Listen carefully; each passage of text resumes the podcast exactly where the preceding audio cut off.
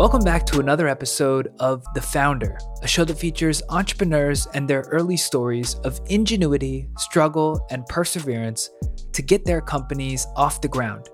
We do our best to capture the uncensored, uncovered look behind the curtain into what founders really face when getting started. I'm your host, Calloway. Our founder guest on today's episode grew up in New York and ended up at Siena College on a lacrosse scholarship Although sports were his main focus, and he wasn't a huge fan of school growing up, he eventually wound up as an intern at an investment bank on Wall Street. He loved it. To him, the culture at the bank felt similar to his time playing sports competitive, fast paced, and heavily reliant on a strong team. When he started full time on the sales side at the investment bank after college, he covered e commerce and specifically the transition from brick and mortar to online. In 2016, his firm produced the first report on the cannabis space and after reading it cover to cover, he realized what a massive opportunity existed. As someone who had always wanted to start his own company, it was at this moment that he had the spark for Highline Wellness. Today at Highline Wellness, this founder and his team are on a mission to change the negative stigma around cannabis. At their core, they strongly believe cannabis is medicine and that it has the potential to improve millions of lives across the world. All of their CBD products have 0% THC, are non psychoactive, and use the highest quality, clean ingredients. In addition to a variety of topicals and oils, they formulated some of their gummies with functional ingredients, like caffeine for jitter free energy or melatonin to enhance your bedtime routine. While Highline is just in its second year of business, the team has already taken a foothold as one of the premier CBD brands in the country. And they're not stopping there. They have huge plans to grow into a massive company focused on total wellness delivered through plant based medicine. And as a special offer for our listeners, I teamed up with this founder to get you 15% off all of their products. Just use code FOUNDER15 at checkout to take advantage. This is an inspiring interview that shines a positive spotlight on cannabis and the beneficial effects of plant based medicine. I hope you enjoyed as much as I did. Now, introducing the founder of Highline Wellness, Chris Roth. Let's get it.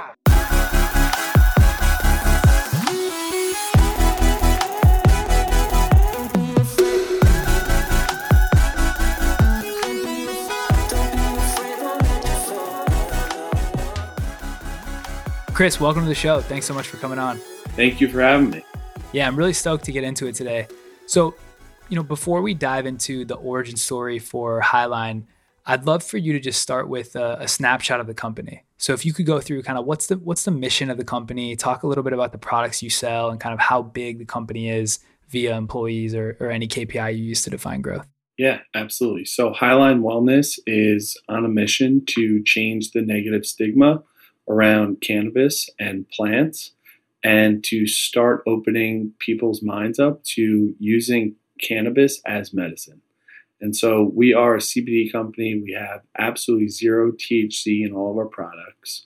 Um, and our mission is to help improve the quality of life of our customers through natural, affordable, and effective products. And so, from a business perspective, we are a we like to refer to ourselves as a direct consumer company with a few exceptions. And so we've built our brand online. We launched in January of 2019. So we've been around just shy of two years. Um, we are we have been three full-time employees um, with a lot of partners that we work with very closely.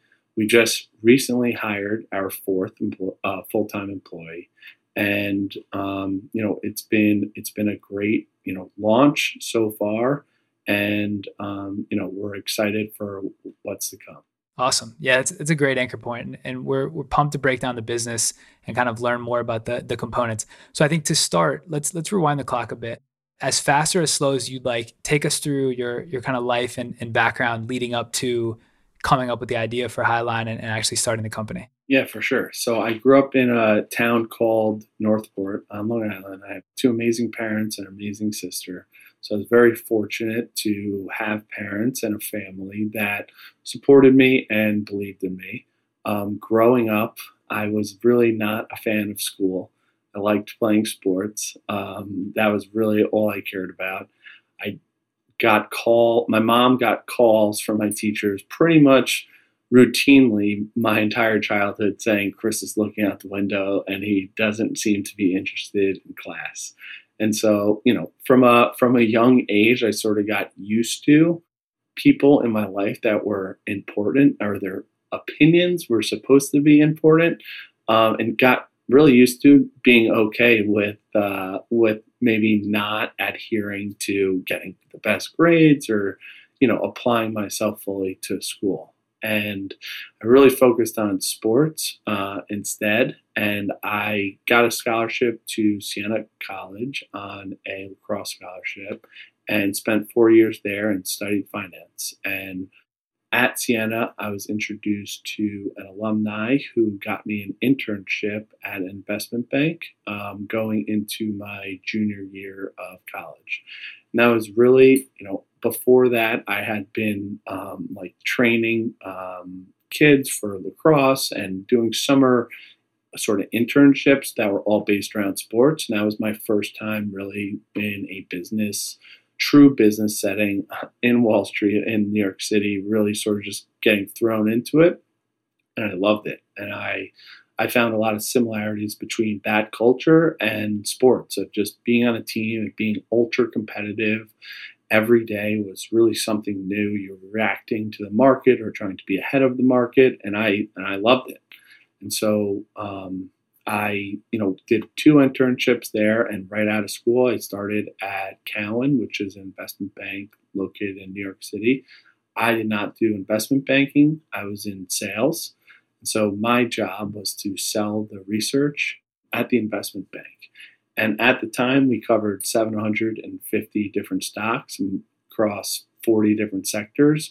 And I really focused on um, e commerce and specifically the shift from brick and mortar to e commerce and how who the new winners would be and who the losers would be, uh, i.e., department stores and things of that nature.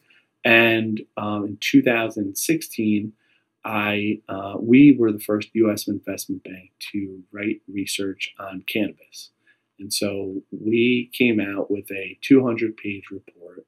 And I had been consuming THC for better part of my life. I'm a massive fan. I think I, it, I've been using it medicinally, and I I've always thought that the perception around it didn't necessarily match the reality. And then I had a 200 page document sort of confirming that through hard data. And I found it fascinating. Um, I think prior to that, I had sort of made the commitment to myself that I did want to start a company and that I loved doing what I was doing at the investment bank. But I, you know, at maybe 23 or 24, set the goal for myself that I would leave to go and try and start a company before the age of 30. And so when cannabis was presented to me, I had knowledge that was sort of hard to come by in the form of the research that we were creating. And it illustrated a massive opportunity to me. And, you know, it took several years, but I eventually left to pursue it.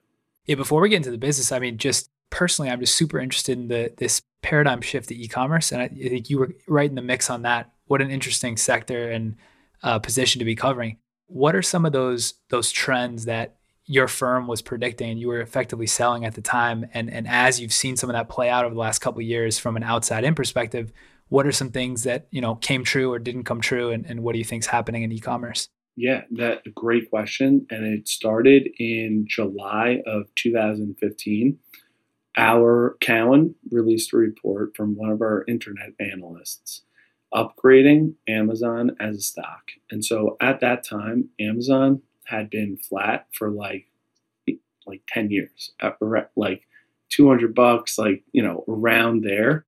And this analyst had a survey of 2,500 people that he conducted monthly. And it was asked them all types of consumer behavior data questions and his survey was picking up that the amount of people that were shopping not only online, but specifically with Amazon, and the amount of people that were becoming Amazon Prime members were spiking. And we made a call, we upgraded the stock and made a call that Amazon would be the biggest retailer in the US by the end of 2017. And everyone that we spoke to told us that we were absolutely insane.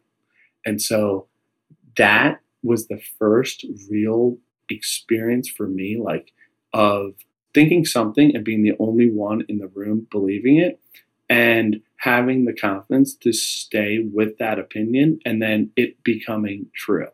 And what I learned is that if everyone agrees with your ideas, then you're probably late. And that was a learning experience for me that the most upside comes when you're early, and that in order to be early, many people are going to disagree with you. And so having the confidence to be able to withstand everyone else's opinions and stay true to sort of your ideas and your conviction, for me, that was really good personal experience. And then obviously it just like confirmed the fact that ecom was the place to go. By the way, Amazon became the biggest retailer in the US before the end of 2016.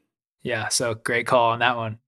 I think building conviction like that is so critical. And that's something you don't, I mean, you don't learn in school, definitely. And really, a lot of people don't get the opportunity to learn that until later in their career. Like, it's really all about coming up with conviction, ideally, you going the opposite direction of majority, and then being able to gut out that conviction until it comes true, right? Or until you're wrong, but either way. 100%. I think Jeff Bezos is, is a great example of that, where he's losing money for 15 years, but he was confident in his own vision and he kept it going and found people to believe in his vision and obviously you know the execution and the vision was spot on but there is pain in between that and you need to be able to withstand that definitely couldn't have had a better segue have pain and need to withstand it to, to cbd so you know cbd's been around for a few years now and i think it's it's a bit murky in terms of what people actually understand about it, what the medicinal effects are and aren't. So could you, you know, for people who are listening that have heard the buzzword CBD but might not know really what it does, just give us like a quick snapshot of how CBD works in the body, why it's so great for you, and, and potentially why there's been some negative stigmas around it. Okay, so in order to answer that question properly, I need to give you the background uh, because the number one thing that you're going to hear whenever talking about studies or research done around CBD to confirm anything that it's being claimed to benefit is there hasn't been enough research done. And so that's that is the number one thing. But it, the most important thing is to understand why there hasn't been any research done. And that's because up until late 2018, it was illegal to do studies on within the United States of America. Why? because it was a level one substance considered by the DEA more serious than heroin and cocaine. The law was enacted in 1937 after um, alcohol was not illegal anymore, and they needed something else to to attack, and they needed something else to go after, and they made laws that essentially made not only marijuana but hemp, which is what CBD is produced from, illegal on the federal level and a level one substance. And the rhetoric and the propaganda behind that law was built on a, a, false and racist narrative. And fast forward, and nobody has questioned it until 2014. And this is these laws have been the main reason to lead to our industrialized prison complex and one fourth of Americans, mostly minorities, being in jail currently.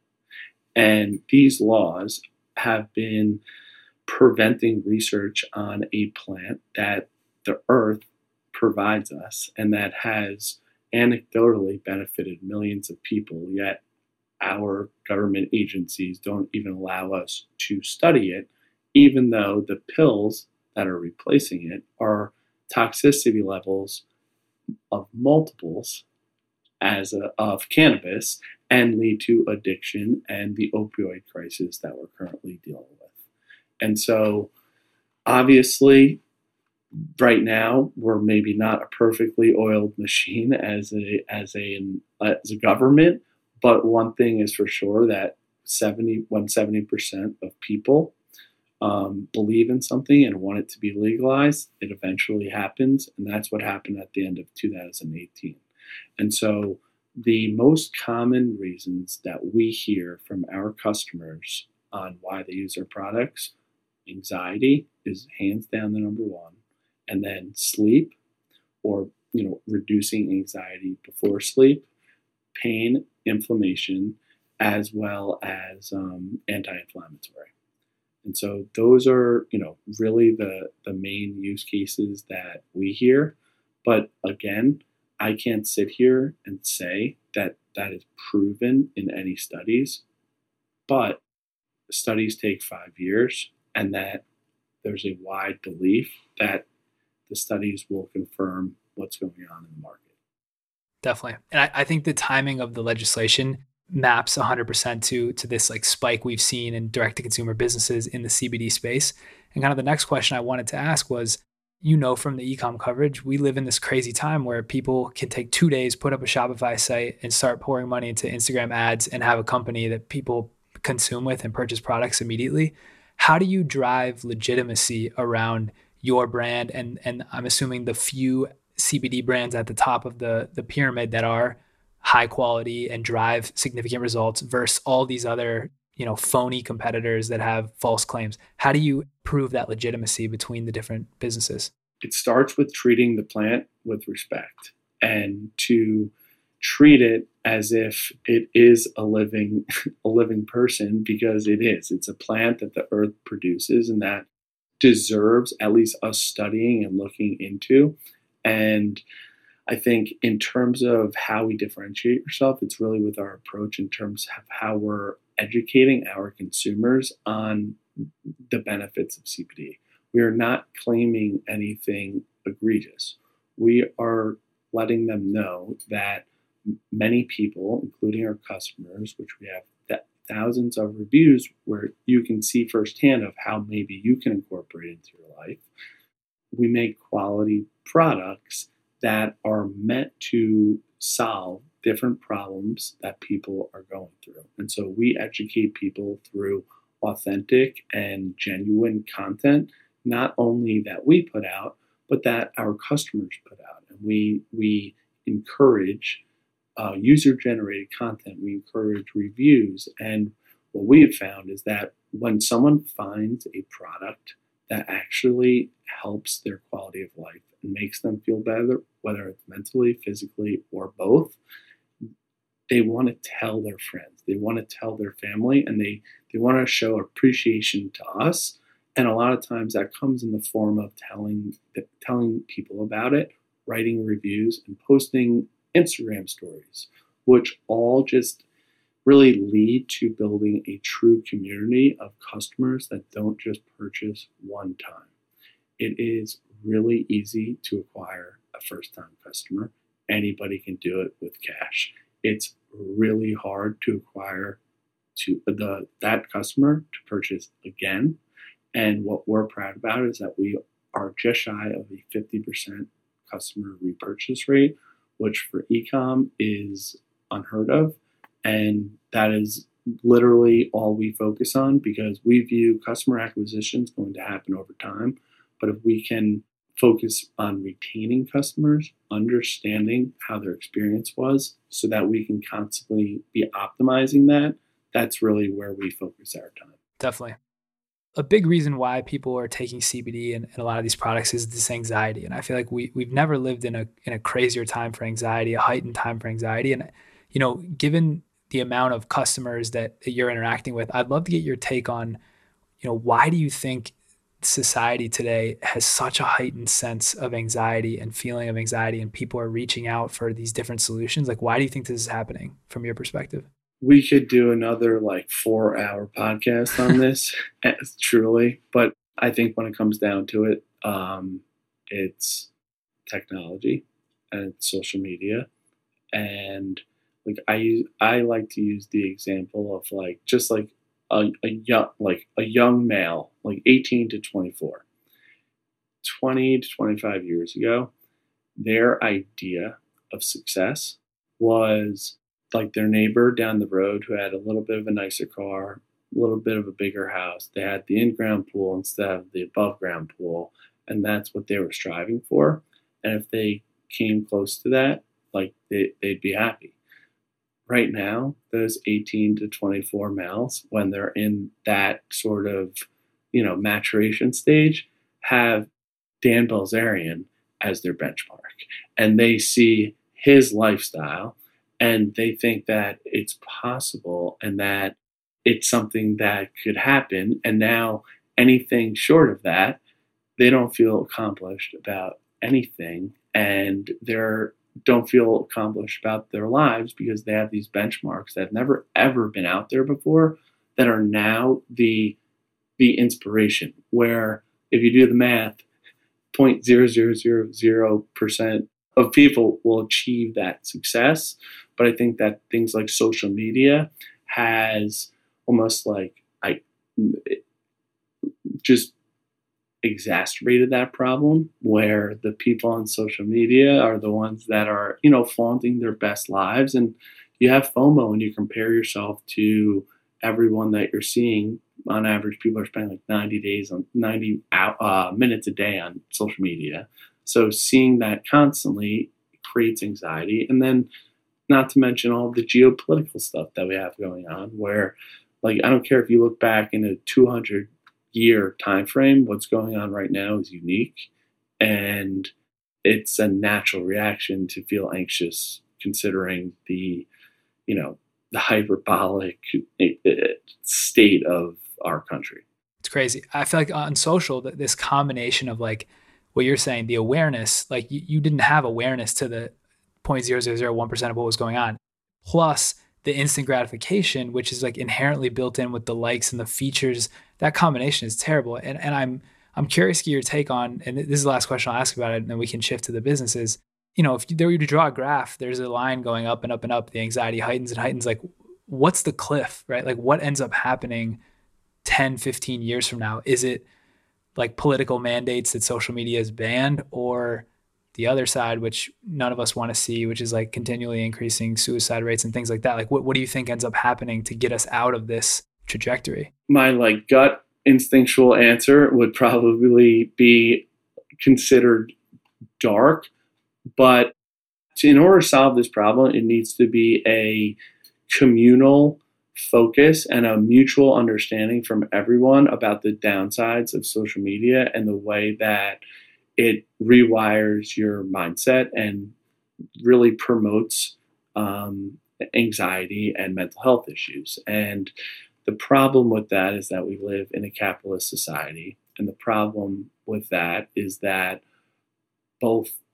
um, the left and the right and the people that are responsible for lawmaking also use Facebook for Instagram ads.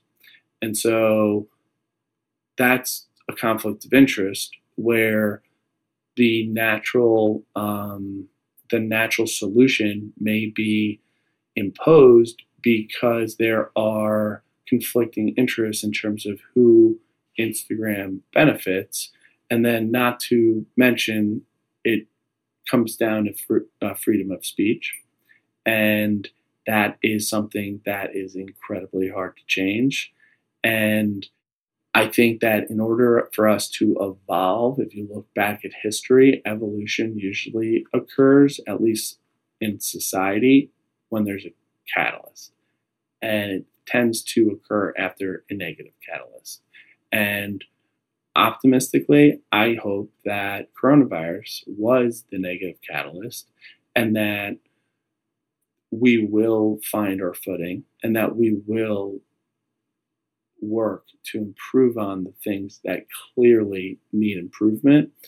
But, you know, with that said, weirder things have happened. And if we don't get the wake up call from coronavirus and what's going on with our elections in 2016, 2020, and capitalist capitalism succeeds over doing what's right for democracy, like there might be an even greater negative catalyst that forces us to reevaluate. But uh, you know, it that's a very loaded question, um, and I hope that coronavirus serves as a wake up call so that we do adjust some things. We understand the downside to social media from a suicide rate perspective, also an anxiety perspective, and uh, you know, and just like a false reality in terms of a lot of the narratives that are being distributed on it.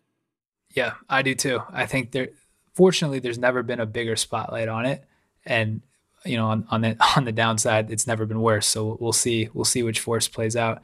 Um, you know, shifting back to the business, a topic I love to get to is marketing and growth. And you mentioned the the way you guys think about acquisition costs. Not that it's you know impossibly easy, but it's definitely not the not the harder thing. And I agree, right? Retention's harder. Can you walk through what are some of the tactics, either conventional or especially like outside the box things that you've tried, either on the acquisition side or the community building retention side, that have seemed to work really well for Highline Wellness that you might not have seen, you know, in every D2C playbook across the internet? Yeah, for sure. So I think that for us, in terms of being outside the box, in terms of how we think about marketing, our whole structure is required to be outside of the box because as a CBD company, the inherent channels that every DTC uses to scale are is not available. We can't do Google AdWords, we can't do Instagram ads, we can't do Facebook ads. We're just getting around getting approved for podcast ads. So there are a lot of the DTC channels are not available to us, which also prevents an opportunity because that deters the DTC DNA from going into the CBD space because their tools aren't available to them. So, and what they've used to scale other companies are not available to them, which was the impetus for the first CBD companies in that first 1.0 wave to focus on store count exclusively. Our view going in was that at the time of we launched, 5% of sales in all of CBD were occurring online versus every other industry at 50 to 60%. So we made the very simple hypothesis that that market will go from 5% to 40 or 50%, just like every other industry within a couple years. And so we built our brand, we decided to build our brand exclusively online to capture that growth market and be a part of a shared gainer rather than a shared donor.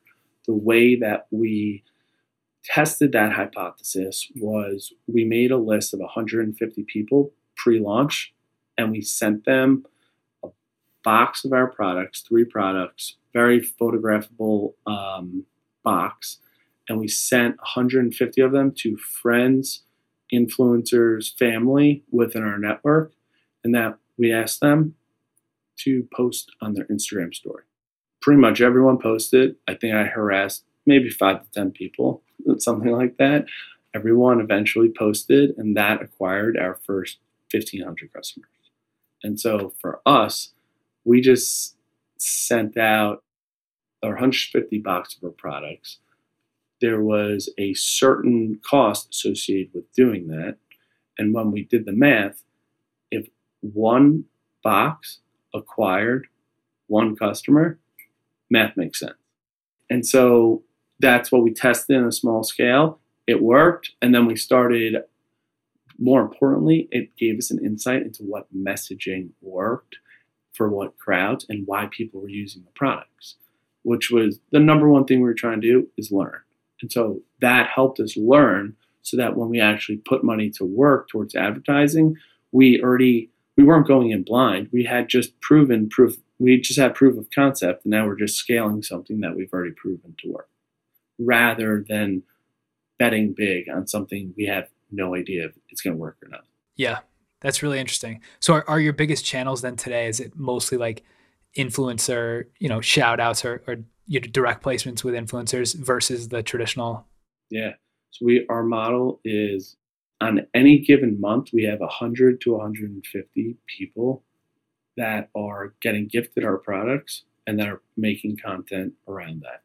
We get to sort of identify which partners are the right fit and then we will create a roster of paid influencers that we do more sort of uh, unique and more meaningful collaborations with over a longer period of time.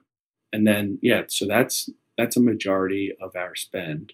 And then we try to incorporate, you know, our new product launches, our, you know, all the different things that we have going on. We like to also have a PR element to that and to get the hands and products of editors and things of that nature. So that's another great customer acquisition uh, channel for us. Definitely plays right into what you're trying to do with community buildings. I feel like influencers is the fastest way to build authentic community versus buying people on Instagram, buying people on Facebook, etc. So it's it works out that way. One hundred percent. But it's it's an art, not a science. And depending on who you partner with, you get that genuine and authentic feel from. And it's not a million followers here doesn't necessarily mean a million followers here. It's all about why they're following that person and what community that they're building and what they're looking for in terms of following whoever that brand ambassador influencer is. Totally. And so when you look forward, what do you think has to happen for Highline Wellness to 10x where it is today? I'm sure so you have the banking background and I'm sure you think about this strategically a lot, right? Yeah. To an order of magnitude bigger, what do you have to what do you think has to happen? It could happen next month. Right now, depending on who you ask, whether it's the DEA or the FDA, they'll have two different answers whether CBD is legal. Whole, Whole Foods can't carry CBD. Um, nobody nationally can carry CBD ingestibles. So the only products that are anywhere distributed right now are topicals. And so it's first inning in terms of legislation. So we're working in this gray area right now. But if you were to think that next month the, the Senate flips and goes from Republican to Democrat, the Democrats have made it very clear that they are prioritizing the MORE Act, which is the Marijuana Expungement um, and Opportunity uh, Expungement Marijuana Opportunity Reform and Expungement Act. And so, what that essentially does is it de uh, uh, cannabis, which includes hemp and marijuana, so CBD and THC, from the uh, federal substance list, which allows banking system to finally touch cannabis companies. And so now all the big CPG players and, and all of the banks can now give capital to the cannabis industry, and now investors can now invest in the space. And so, capital is what leads to growth. And so, there's a, I'm not, you know, I'm not, it's way above my pay grade to know if the Senate is going to flip. But right. just by reading, it seems as if a 50 50 likelihood is a fair thing to say. And so, if that does happen, the industry is going to explode from a distribution standpoint, but also a legality standpoint. And I think that's the first step. And then the second step is we are entering into the THC market. So we're going to leverage the brand that we've built with Highline Wellness through CBD on a national level to then go and um, get licenses in states that THC is medicinally or recreationally legal and sell our products specifically with a focus on our gummies into dispensaries within that state. And so that's sort of for us the when you ask about, you know, going vertical on the S curve or 10x growth, I think those are the two catalysts that I'm looking at and I'm spending the most of my time executing on. I mean, complementing with the with the THC side makes a ton of sense. When you think about like doubling down, tripling down, putting a lot of resource allocation there, is it just that there's a broader base of people that use those products today versus CBD? Is it better margins? Like, what's the what's the strategy around that choice? The way we look at it, like the THC market for gummies in like California, Oregon, Nevada is bigger than the national CBD market. So the companies that are crushing it in those four states are the ones that were set up early and medicinally through through medicinal brands. So we think we have an opportunity to enter the market right now and leverage the fact that our primary customer base is in the tri-state area, which represent the growth states in the next couple years Um, and so we want to have a footprint there so we capture that growth and that market share as that market explodes. Yeah, my next question was going to be like, if you manifest the next five to 10 years, what does Highline Wellness look like? I think you answered a lot of it there in that it's it's two pronged. You got the CBD and the THC side. Do you have any other thoughts around what does the product mix evolve to? At five to 10 year scale, you'll probably have licenses in several states and a bigger footprint. So, like, what else are you thinking about? So actually, I've I've been really interested and personally reading about psilocybin. And uh, for for those that don't know what psilocybin is, it's it's magical mushrooms. Um, it's the psychedelic version of mushrooms, and there has been an outrageous amount of studies that have been conducted recently that show benefits from everything from PTSD, depression, um, as well as um, addiction.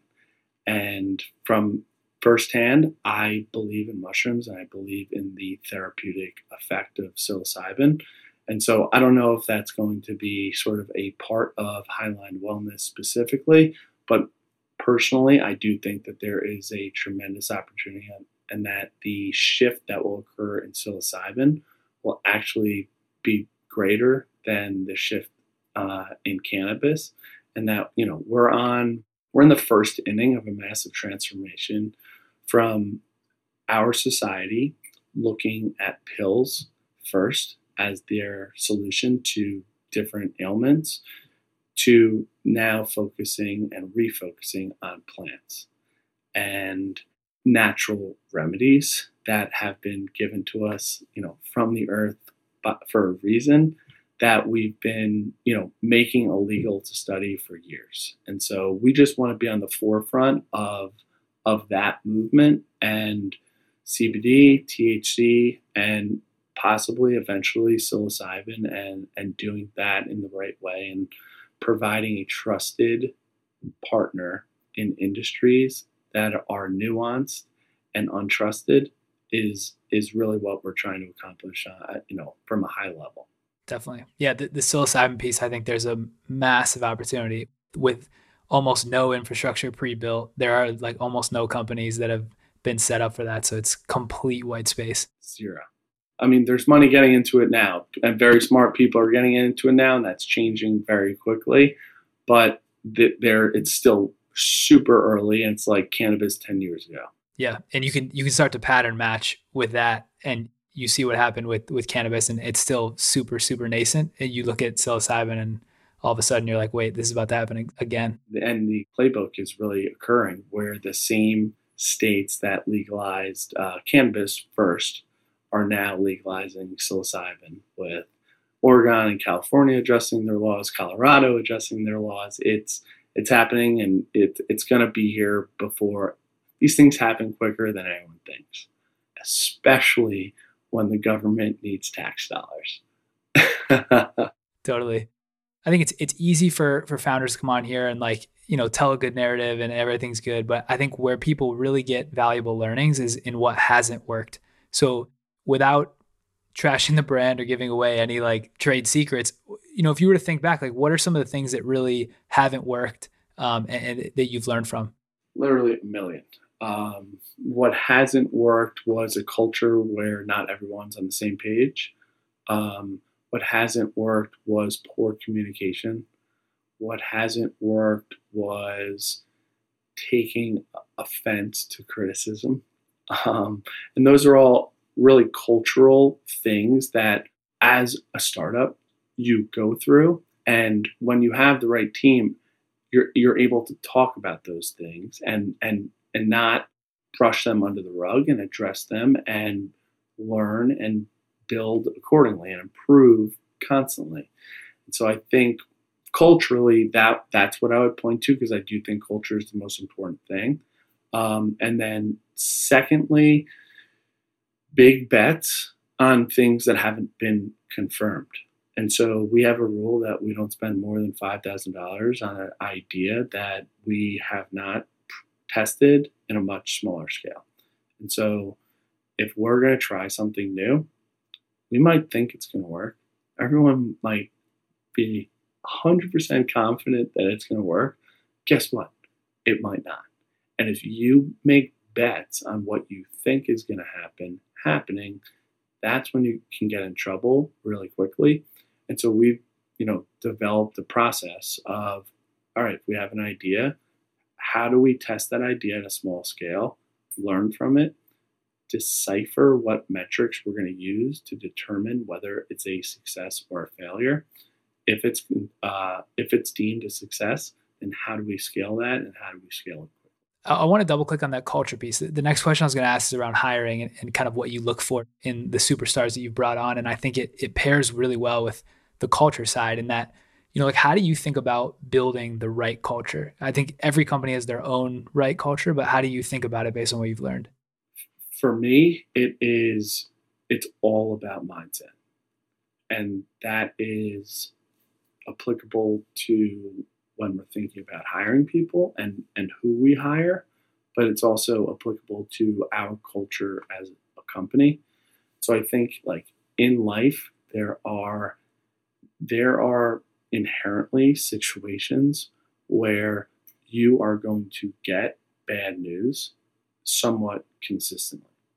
And so for a startup, bad news is like I mean, it's breakfast. It's breakfast, lunch, dinner, and all four snacks throughout the day. and so, how do you turn that bad news into fuel or positivity?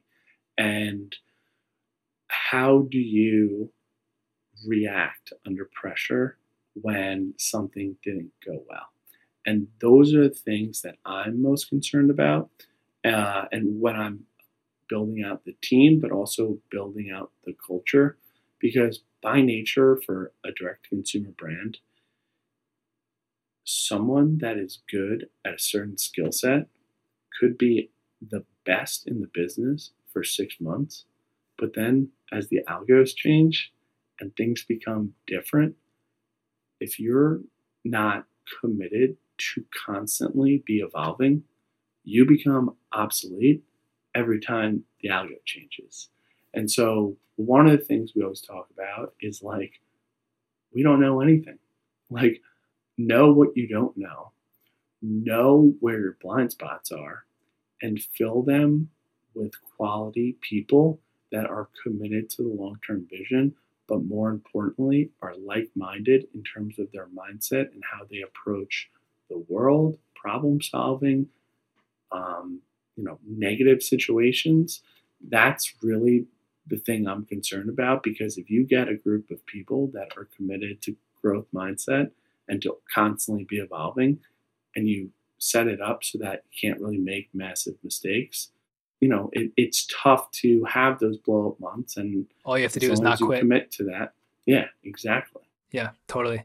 I'm sure it's been a crazy two years for you. When you think back if you could teleport back and tell yourself a couple things that you learned or or things to, to do differently, what do you think those things would be? Full knowing that you had to go through the tough parts to get to where you are and learn, but what do you think some of those points of wisdom would be? There are a lot. I would say trusting your gut is is one of them where you know tr- trust your gut and once you've made a decision to make it and you know act act decisively and and commit and then be expected to make mistakes and to just be patient on the macro level of when you're not having a month that you thought you'd have, that would affect my personality and my overall happiness levels. And detaching yourself from the performance of the company from a mental health perspective is incredibly important because the first year was pure mayhem mis- more mistakes you can ever imagine. And if the company's not doing well and that affects your personality, it's hard to set the right tone and be a leader and to get yourself out of that slump. And so to just stick to the process, to you know be very even keeled and to expect mistakes, embrace mistakes, and learn from them. Very well said. So I'm going to shift to a section I, I'm essentially calling the wellness stack. I think overall wellness is like I think of it like a stack. So like fitness, sleep, mindfulness, you know, nutrition, everything stacks on top of each other to create like compounding effects. That's how I think of wellness. So what I want to do is there's a, a, few aspects of wellness that we'll go through and just I'd love to get your thoughts on, you know, how important it is to your daily routine. Do you do you have a set process? How do you think about it? Are there products that you use, you know, other than other than your own for, in certain categories? Uh, but before we go into the categories, just like how do you think of wellness at a high level, right? Like how important it is is it to you and and you know, how do you think about it? Well, well, it's the most important thing. That that is my biggest it hasn't always been this way, but what I've learned is it is the most important thing, it's more important than anything else that you can do in life. So, my number one goal as a person every single day when I wake up is to be present for that day. And for me, if I'm able to be present, I'm able to be a good coworker, a good friend, a good son, a good brother, a good uncle, a good CEO, and a good person in general. And my number one concern is to be present. And for me, in order for me to be present, and it's different for everyone, it takes time to identify what causes you to have good days. And then once you identify, hey, you know what, that was an awesome day. What did I do? And then to be, make that become your routine is essentially how I back into it. And for me, yoga and meditation is is tremendous. Um, and I essentially don't start the day from a work perspective until I do one or the other. Um, and sometimes I replace yoga with working out, going to the gym, or doing different workout classes. But getting movement and breath work for me is the number one step to start the day. And then the other part of it is alcohol consumption. And I spent the first six years of my career in finance on Wall Street on a sales role.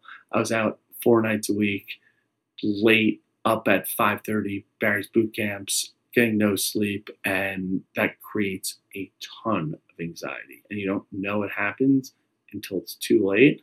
And so retroactively, I realized I needed more sleep, and I also got more anxiety after I drank.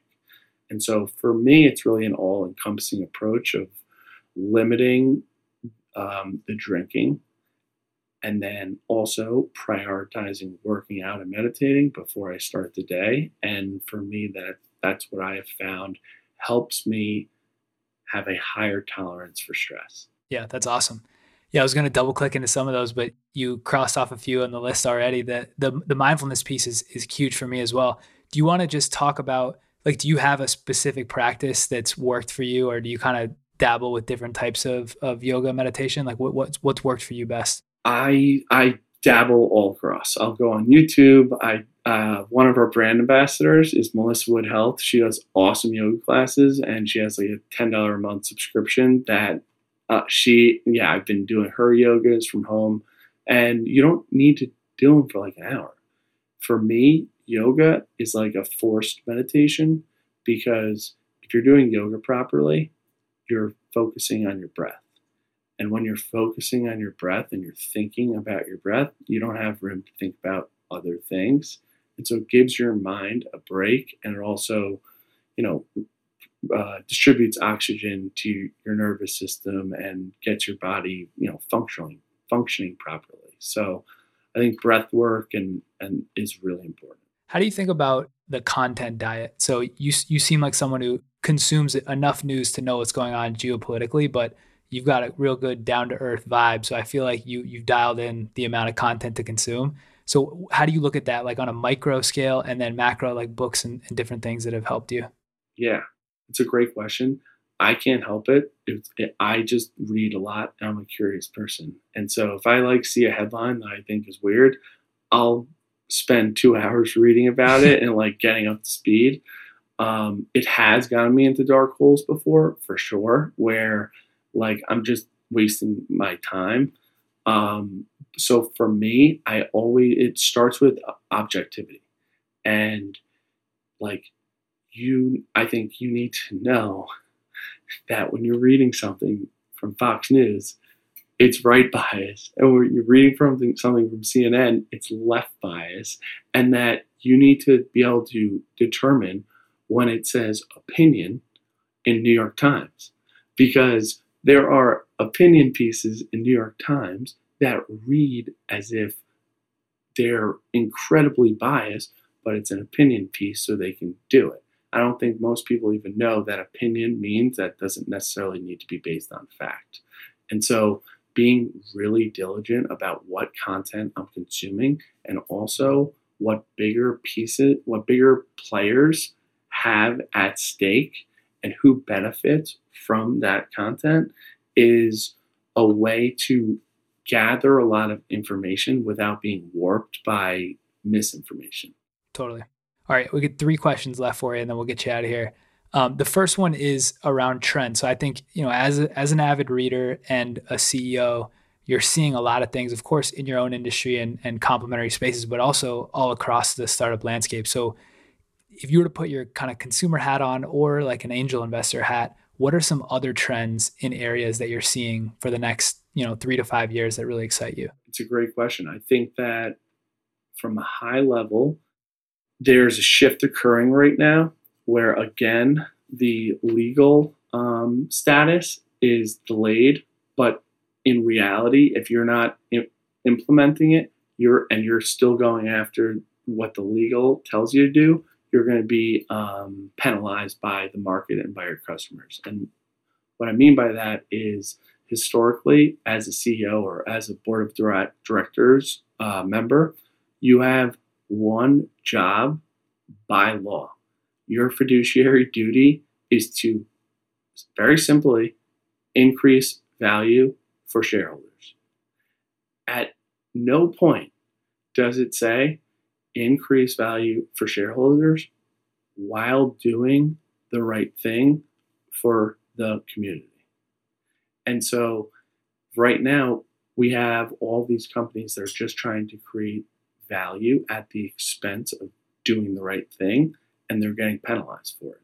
And consumers are becoming way more diligent about how they spend their money, who's behind the company, and how that money is being reinvested into doing the right thing amongst your community, lowering prices for people, having good customer service, and showing your customers that you care.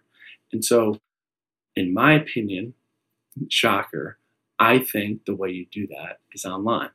It's very, very, very, very hard to do it in, in store and to create that true community and that true sense of doing the right thing. Um, and so I think that's a massive trend, and that companies that have a real mission to to do better and to do good are finding that the wallet is shifting towards them, and that those are the companies that will benefit. I think it's it's it's incredibly inspiring to see, um, and one of the most things we're one of the things that we are most proud of is we've donated just shy of over a hundred dollars to charities in need in 2020 alone, and thousands upon thousands of products to to places in need. And so, when you're thinking about why we've been successful, I think that is one of the top of the list because it allows our customers to see truly what we stand for and and what we care about. And I think we we benefit from that in terms of you know creating a genuine community. Yeah d- doing the right thing is the thing right? Like when like when Patagonia was founded 25 year 30 years ago it was one of the only companies with like a sustainability first mission and it was so radically different right? And you could see how that cult brand has grown and now if you don't build a company with that mission you're you're dead I feel like. 100% they were an early mover for sure. They were one of the first of its kind. Yeah. Totally two more questions for you we ask these to every guest so I'm pumped to get your take on these so the first one is the startup manifesto. So you've you've kind of layered in uh, some bits and pieces here and there, but if you had to write a startup manifesto with five of the most important key lessons or pitfalls to avoid when starting out, what would they be? The first step is to gain conviction in your idea and don't let others' opinions deter you.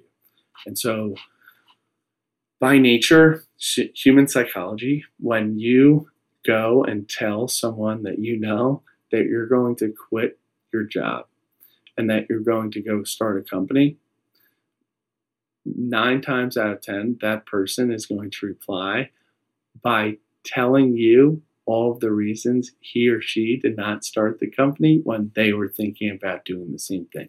Because inherently, everyone sort of idolizes entrepreneurs, and a lot of people don't make that move. And so, when for me, for example, when I told my family at Christmas that I quit my great job at an investment bank and I was going to sell weed, they thought I was I was, you know, like making a horrendous decision. And but I had the confidence and I expected them to do that. And I was able to turn that conversation into fuel, not in a resentful, resentful, toxic way, but in a healthy way of knowing that I'm going to see them at next Christmas and I bet you their stance is going to change. And I find personally satisfaction of being early to things and you know don't feel the need to explain yourself. You're you're convicted. Now go execute. Second one is culture over everything and build a team with similar mindsets. And so, you know, three, you know, two people can perceive the exact same reality and their perception of that reality could be completely different. And that's each one of their own realities. And so you have to respect that and understand that everyone is wired differently and to find people that are similar in the sense of mindset and and and growth and um, able to receive feedback and to be a good teammate mixed with complementing yourself with very different skill sets is is really the sweet spot the third one is customer feedback is your business plan. And so, you know, all our lives, we in from high school to college, we were taught to make a business plan. We were taught to make projections. Then we were taught to see how much profit we'd have to then project that in the next year. And guess what? If you make one assumption wrong, that entire thing is null and void. And so your goal is to test the market in very small pieces, get literally 20 customers, learn from them, reiterate, and then grow based on what your customers are telling you. And so all these, you know, I rather if if I'm selling, you know, a good that if you're buying 100 units, you buy for $5, and if you buy a 1000, you're buying for $1. I'd rather buy 100 units at five to learn about that from customers before making the thousand unit purchase order because without question, things on that first product will be messed up. And you have to expect that and you have to put yourself in the position to get feedback but not have an ego about it, which is really tough. Fourth one is start small, test small, scale it works. Pretty much just said that. Uh, fifth one is encourage and embrace mistakes and use them as learning lessons. And so we think that innovation only comes when people feel comfortable doing new ideas and and and trying new ideas and we think the team is the most powerful when all everyone's ideas are being heard and so we have set up again internally $5,000 test rule. And so ev- everyone's ideas are heard. And if you have an idea, all we need to do is determine how to test that idea at a $5,000 or less scale. And we're expected, and we all expect that idea to fail. And so we don't have the constant disappointment of this new idea that we were excited about failing because that would just have a negative impact on our overall psyche. And so we've switched it and said these are exposed to, these are expected to fail. Let's try them all. If they don't fail, it's a bonus and we'll scale it. But, you know, setting ourselves up to be comfortable with failure has been really powerful for us and has opened up the the possibilities of, you know, new things. That's awesome. Thank you. Thank you for that list.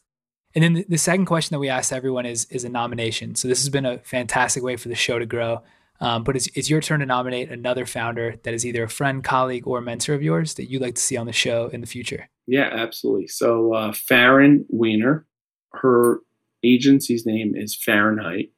They ran our rebrand, and Farryn is sent she's on our advisory board, um, but she's also like our chief brand officer, and she runs Fahrenheit, which is a marketing agency. They call themselves a marketing SWAT team, and uh, they run pretty much all of our digital advertising, all of our um, all of our social media, and I think she'd be great to have on here. I think she'd like it. That's awesome. Yeah, thanks for that. We'll have to get her on. I really appreciate that. Before I let you go, I just want to acknowledge you for a second. I think, you know, I'm, I'm obviously hosting this and driving the questions, but I'm also listening as like a fan and and and learning. And I think there's a few things that I took away that are really impressive about you. The, the first one is you come off super down to earth, but you have a really good grasp of like the macro environment and how that applies to your particular industry. And, and I don't think all founders have that. Plus, you have a really good ability to zoom in and zoom out. You, you can you can get real tactical and talk about actual experiments that your teams have run that have worked, not worked without ego. And then you can zoom way out and talk about the strategic landscape. And I, and I think that's also really inspiring. And, and if, if people take nothing away other than those two things, I think it'll be, it'll be an hour well spent. So I really want to thank you again for coming on and I'll be a huge fan and supporter of Highline Wellness and you guys as you, as you keep growing.